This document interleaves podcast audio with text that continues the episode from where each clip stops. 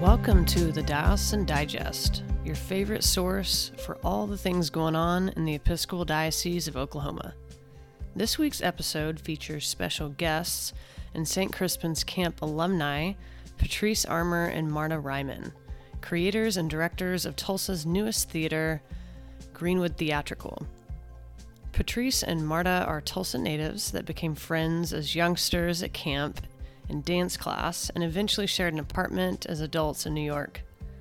Patrice attended St. Gregory's University in Shawnee, Oklahoma on a dance scholarship and moved to New York several years after. She's held numerous roles in nonprofit organizations, including Cable Positive and Wendy Hillard Gymnastics Foundation. She's also worked for the New York Times in advertising and currently works as the gymnastics program director of Aim High Academy at North Tulsa. Marta is an actress, dancer, playwright, and producer originally from Tulsa, has been based in New York since 2003.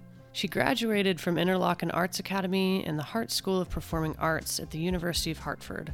Marta's New York and regional theater career has consisted of acting in new works and playing infamous women such as Marilyn Monroe, Mae West, Zelda Fitzgerald, and Maggie in Cat on a Hot Tin Roof, among others.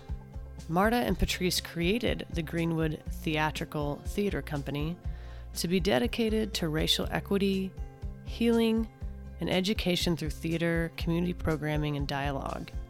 Their first play production, written by Marta, is an adaptation of Oklahoma novelist Rilla Askew called The Fire in Beulah.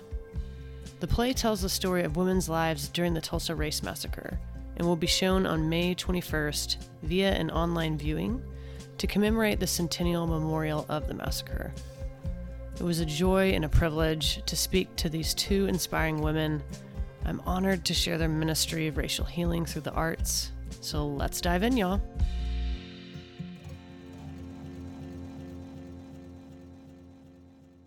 Especially for our um, audience, obviously, Episcopalians in the Diocese of Oklahoma I think, you know, Kate introduced me to y'all because of your history and background with the Episcopal Church in Oklahoma, and y'all mm-hmm. became friends at St. Crispin's, right? Is that tell yeah. me the story of your yeah. friendship? well, we actually did ballet together first. No, we didn't. Was it was it first? Yes. Are you sure? Yes, cabin one. No, cabin cabin right because it wasn't cabin zero yet. Right, and there were more girls that year. There was no cabin zero yet, so oh we. Oh God, we got to be on the boys' side. The boys' side, and it was scandalous. I want to say we were like what, ten and eleven. We walked to the showers in just our towels. Yeah, that Whoa. that used to be an okay thing. And that used to be like not so much anymore, as I understand. Risque. it was for the because we were on the boys' side. Right, right. Ooh, ooh, ooh. somehow we could never remember to take our clothes to the bathhouse with us. Um, yeah, so we met, we 10 and 11, I think. Yeah. I want to say it was like sixth, sixth and sixth grade. Sixth, yeah. Yeah. And then we also did um, ballet together at Junior Runyon School of Ballet. And we were a Nutcracker. And um, I think the first year, I think I played the clown and she played a doll and we had to dance together. That's right. Yeah, I had to do a little waltz.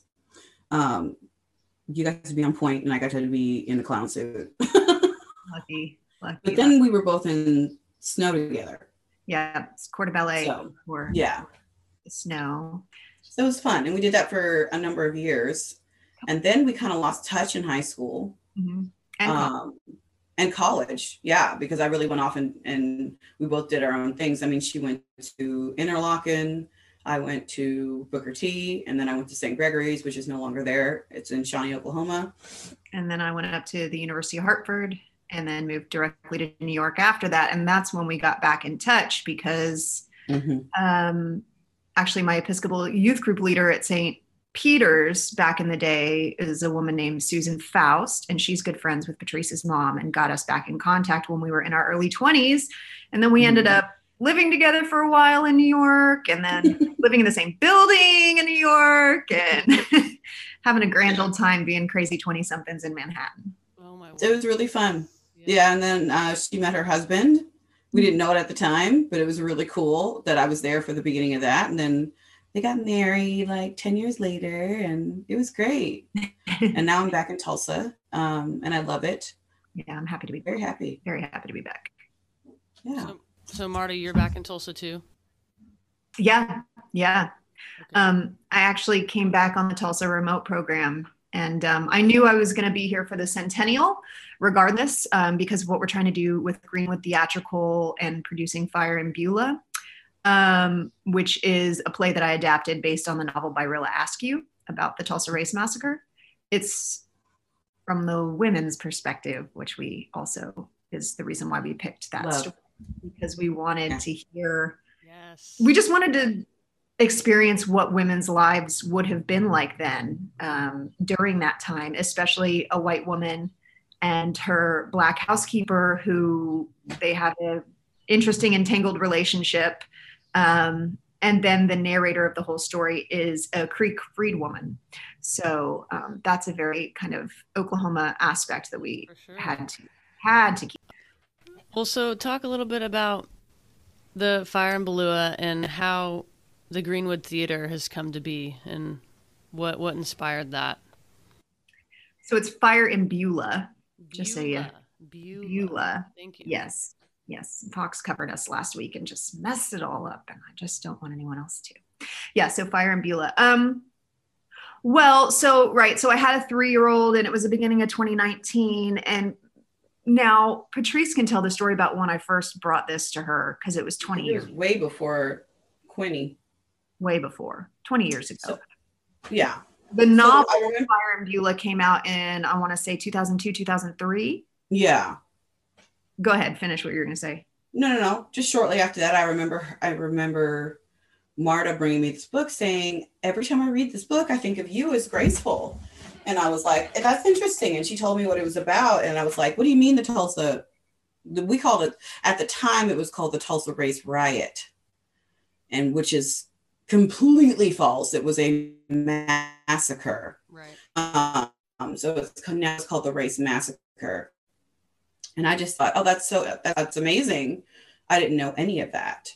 I just thought that was wild that we didn't learn that, especially you know or I went to Booker T. High School um, and I taught and I didn't know. I taught dance in high school at the Greenwood Cultural Center and had no idea. Right. And then after that, you know, we more people started finding out about mm-hmm. it. And then there were some plays. I remember seeing another play about it um, in Tulsa.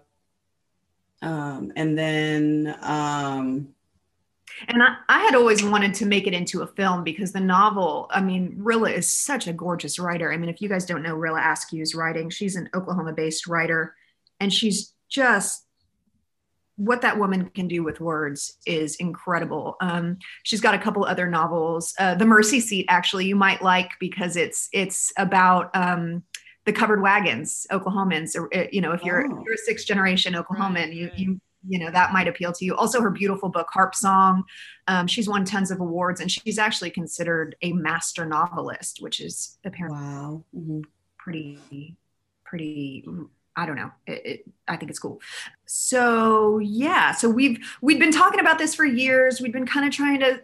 I'd been trying to get other people as interested in my idea of making this into either a film or something. Um, I originally didn't think it was possible to do it as a play. How do you put an entire town and a massacre on a stage mm. without it costing a bajillion dollars? But I decided in 2019, after three years of pretty much doing nothing but massage therapy and motherhood um, I decided that I would give myself a year to finish the first draft of a play just to see if it could be done. I finished it in a month and basically did a draft once a month ever since. Um, and and yeah basically then we started to find out about the grants that were being given in tulsa for different art projects that had to do with the massacre. And so we got a grant from the tulsa race massacre centennial commission. And we i mean our, our whole original goal was to commemorate the centennial with a story with this story. Mm-hmm, mm-hmm. Um, and i just wanted to get as many tulsa artists involved as possible um, which we have which we have done and, and hopefully we'll have more in the future but um sorry, my brain went somewhere else for a second. Where was I, Patrice? Um, you were talking about you'd had it on film. You Right. wanted to do it on film, um, but then you sat down and wrote the play. ah but then there was the shooting that happened. What shooting? The one that you protested at, the I Can't Breathe, Oh, Eric Garner. Eric Garner. Yeah, but that was in 2014. That was before. Well, I then was that before? Okay, That's when I thought that, I know I thought that that fueled another another um push. No, Really, it was Corona. no, it was 20. Kind of. It was 2019. Um, and well, we we basically we had to create Greenwood Theatrical. We'd sort of reached out Yeah. to some other theaters in Tulsa, but honestly, there are no theaters in Tulsa that are doing what we want to do, which is Mhm. new plays, new stories from minority artist voices, whether it be women, LGBTQ, Mhm. green, you know, uh, black artists, his, Hispanic artists, um, Asian artists. We want to just basically have it be a theater um, that's all inclusive for for for everybody to feel comfortable in, and that does not condone or take the perspective uh, through the white lens or the Right. we- lens of white supremacy, which we are so embedded in in this country, you know, on such an even subconscious level at times. Yeah. Mhm. So, um, yeah, there's no there's no professional theater company in Tulsa that is that has started with racial equity, Mhm. education, and healing as its motto, as its as its uh, Your tagline is is activism, healing, and education through theater arts. And when I read Mhm. that, I was like, "Oh, this is ministry." You know, like Mm. that's, Wow. that's ministry. Y'all are doing ministry in Tulsa, and and this will reverberate throughout our country. Because you're gonna, I'm gonna start preaching now, okay? I'm sorry, our brains are exploding. Hold on. Are, we know what I'm we're not gonna cry. we know what we're doing is huge, but it's sometimes it's we're, we're so in the minutia of making things Oh. happen, we're not even taking it. That's But yeah, I guess you're right. thank you. Y'all are gonna help heal souls, and that that's the work Mm. of, of ministry right there. Mm, I just mm, mm. I really Thank you. to that, and I'm I, I just a little sidebar on me. I'm leaving this job in a couple months to go finish seminary and become a priest. So Good for you. yeah, thanks. Wow. Congratulations. So I did my graduate, my first kind of run at seminary at Vanderbilt, and we're a super progressive divinity school um, called the That's School of awesome. the Prophets. Anyways, activism and education and healing was such like tenets of my experience at Vanderbilt. And so that just really spoke to me and what we were all doing there, what we were doing at Divinity School, but but doing it through um, the lens of an artist and storytelling is such that's such a great tool for ministry and Mm. and, and Well- communal healing. Um, it's just a, this is going to be a powerful thing. Thank you. art is always a catalyst for dialogue hmm and dialogue is what heals you know when we get to talk to people that have different experiences than us and can put something through their filter or through their lens and help us see things in a different way i think that's what needs to happen in tulsa a lot of tulsa um, so yeah i mean And a deeper dialogue too. You know, not the shouting and the all Right. this at each other. You know, we have to get past that. You know, get past our reacting and sit Mhm. down and say, okay, why are they so on fire about this issue? And taking a step back instead of being like, I'm not going to deal with this and walk off. You know, it, it really is having teachable moments in everyday life. And that's i mean that's also why what we decided to do for the centennial um, you know we had a lot of between patrice and i just personally and i know most people had huge life changes happen over the last couple of years with this pandemic and everything and that really slowed Mm. down our ability to fundraise because it took the IRS nine months to get us our 501c3 when it's normally supposed to take six weeks. So, mm. you know, that that held us up on being able to apply for grants and that kind of stuff. But that's what what we decided to do was to just take five scenes and do it on a Zoom platform, edit it together, make it as much like film as we can. Um, and then we want to share that for the centennial because the, also those five scenes really focus on the massacre itself and the experience of Black Tulsa in that time period. Mm-hmm. Um, and then the other part of what we're doing, and this is all happening um, on May 21st at 7 p.m., um, we'll do the viewing of the five scenes. And then we are having a community dialogue on the importance of repara- reparations specific. an amazing panel. Amazing panel. Um, so we have Reverend Dr. Robert Turner. Yep. Uh, we have Kelly McLeod from TU moderating. Mm-hmm. We have Vanessa Adams Harris, who uh, was one of our was the actress who played the Creek Freed woman, oh. um, and she's been working in Greenwood for a long time, so she has uh, so much knowledge on this topic. Um, who else? Oh, Rilla Askew, the novelist, and then finally we have Carlos Moreno from the Victory of Greenwood, who's just so knowledgeable as well. So I think it's going to be a great, great panel and and a chance for people to hopefully learn about why reparations are really the only solution to moving the race relationships and dialogues forward because white America has to own what happened in the past, whether we were alive for it or not, because the reverberations of not having reconciled, of not having made amends or reparations is trickling into our society today in major, major ways, as we know. So that's that's uh that's what we're doing. Will that be at the Greenwood Theatrical? Well, see, Greenwood Theatrical is so new, we don't have a venue yet. Okay. Okay. So, so is it online? We were originally, yeah, it's going to be online, um, but we are we are actually holding the panel at uh, Vernon AME on okay. Greenwood. Okay. Um, yeah. Can and and you talked about. I'm sorry. Can people be there in person?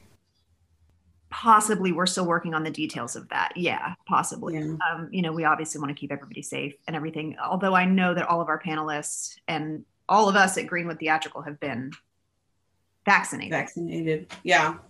But, but now uh, they've lifted a lot of the a lot of the the um, restrictions, we can look into that and see who can, how many can actually fit and sit, and if that's okay. And yeah, yeah. we're still working on that aspect of it. We want it to be safe. Yeah. Uh, Absolutely. What was I going to say next? Oh, because uh, there's there's a couple things that we're doing also uh, at Vernon AME. The next thing, and this has to do more with the activist portion. Oh, May yeah, May thirty first. Yeah, so May 31st, you had talked about Sarah the uh, the prayer wall that yeah. uh, Pastor Turner is working on, um, and I'm actually a Buddhist now, so I have been invited to sort of uh, speak on the Buddhist perspective and and dialogue um, and chanting uh, along with the Soka Gakkai International, which is an organization of lay Buddhists who um, who have just honestly changed my life um, in such an amazing. way having this practice this philosophy. So there's that and then later on the day and that starts at that's at 10 a.m uh, at vernon ame outdoors. And then later that evening around i want to say it's i think we're starting at like 6.30 yeah. We are sponsoring uh, the two women, Karen Irwin and Nadine Seiler uh, from Washington, D.C. They were the women who protected and memorialized the Black Lives Matter artwork on the fence outside of the White House that popped up over the summer in 2020. Um, sort of people just started throwing Black Lives Matter uh, photos of people who had been killed by police brutality and, uh, you know, different artwork and signs, you know, right. that were from the from the Black Lives Matter march. Right. So they started throwing on, on the fence. fence and Nadine and Karen started protecting it from people who were trying to tear it down because they didn't feel it was right. And so then they memorialized this artwork. and made it so that you know cops and other people couldn't really touch it or move it Yeah. and that fence came down. down. So they they slept on the street and organized people watching out and keeping after this fence and putting the art back up when it got torn down or rained For on or months. or whatever. For four months they slept on the street, four or five months Wow. and put themselves in harm's way. But we invited them to come down to Tulsa and to bring some of that artwork and put it on the fence at Vernon AME because there are timeless messages that a hundred years later we're still getting. You know, no Yeah. justice, no peace. Stop killing us. Stop killing us without. We're Uh, just trying to live. Yeah, I mean, we had the lynchings a hundred years ago without trial. Now we're having police just shoot people without trial, without them doing anything other than living their lives. You know so anyway so we so 6:30 p.m. on May 31st we're going to have the Black Lives Matter memorial fence we're going to start to build it and we want to invite anybody who wants to come down and help us and add their own words or photographs of loved ones who have died or uh, Art pieces as even- well. right or any the names of the businesses in greenwood anything you know our voices Mhm. greenwood's voices tulsa's voices let's put them up combine them with the black lives matter memorial fence art and uh yeah and then they're going to start to live together now what's cool about this fence art is that we're the only organization other than the library of congress and howard university library to have any of this artwork. Those are the only other two organizations that have it. Now we only have it on loan for these three weeks between the 31st to Juneteenth.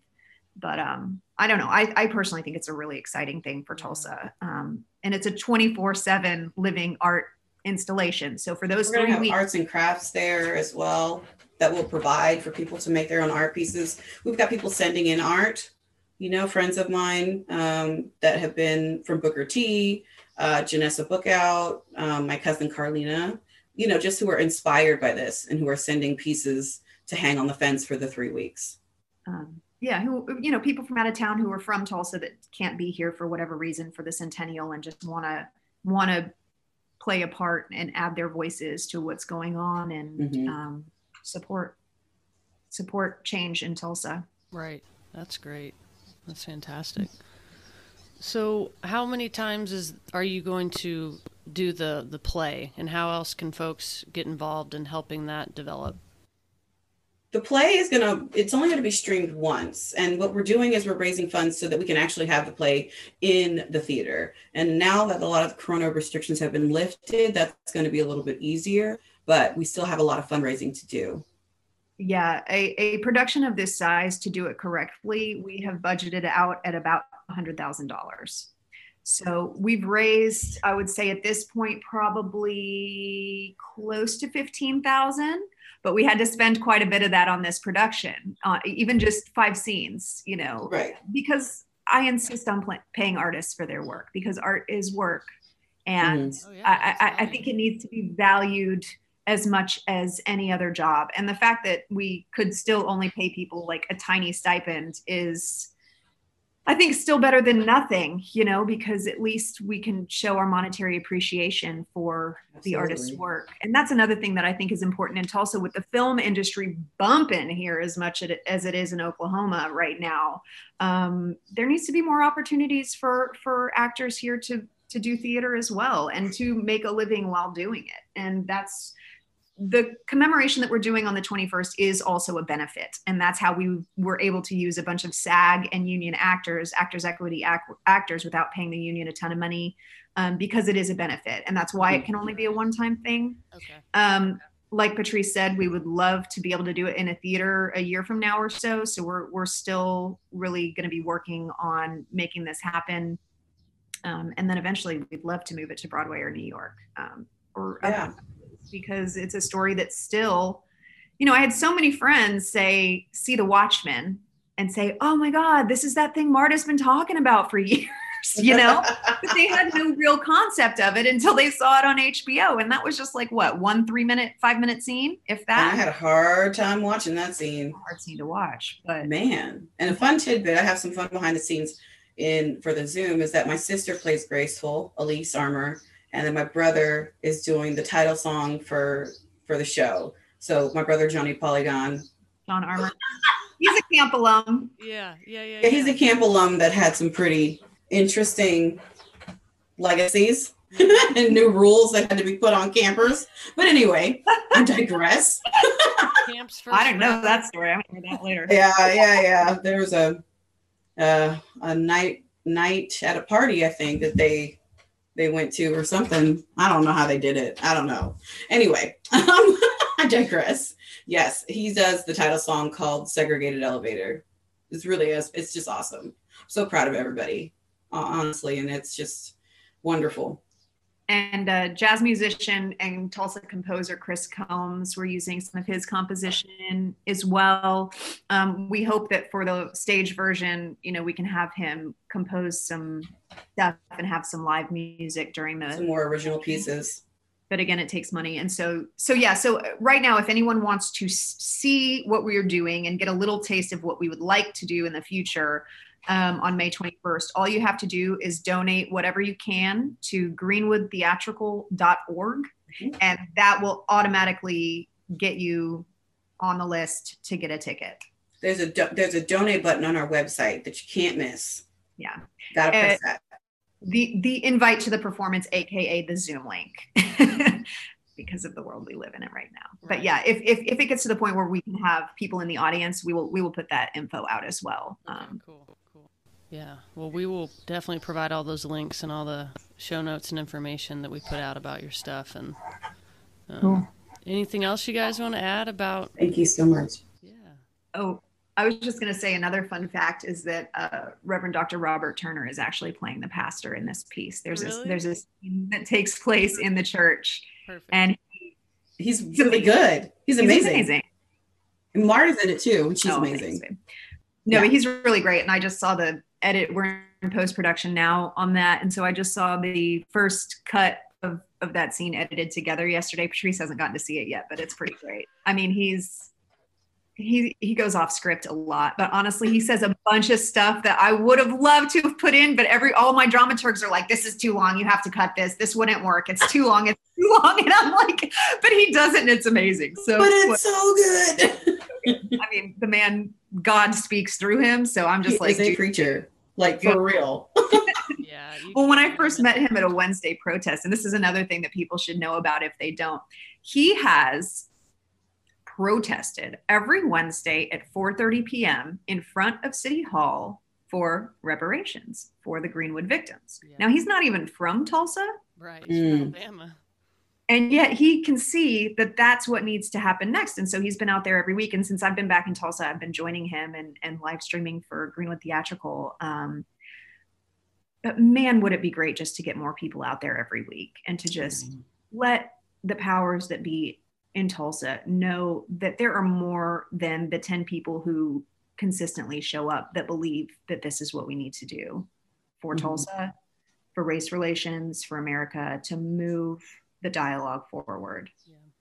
Well, thank you for this work. I think it's, like I said, it's so important and lifting up voices, marginalized voices, um, and doing things from the perspective of women and folks of color is such a such a needed thing. And that's the only way I think we build compassion as a society and just getting to know each other, hearing those stories that have been mm-hmm. lost mm. and need to be uncovered. And um, like I said, this is ministry, and it's it's going to be really powerful. And I'm excited to watch y'all bloom. and And I will be at the um the 31st that the memorial or the prayer wall thing. So awesome! Yay! We'll see you. Thank you so much for having us, Sarah, and congratulations on becoming a pastor. That's amazing.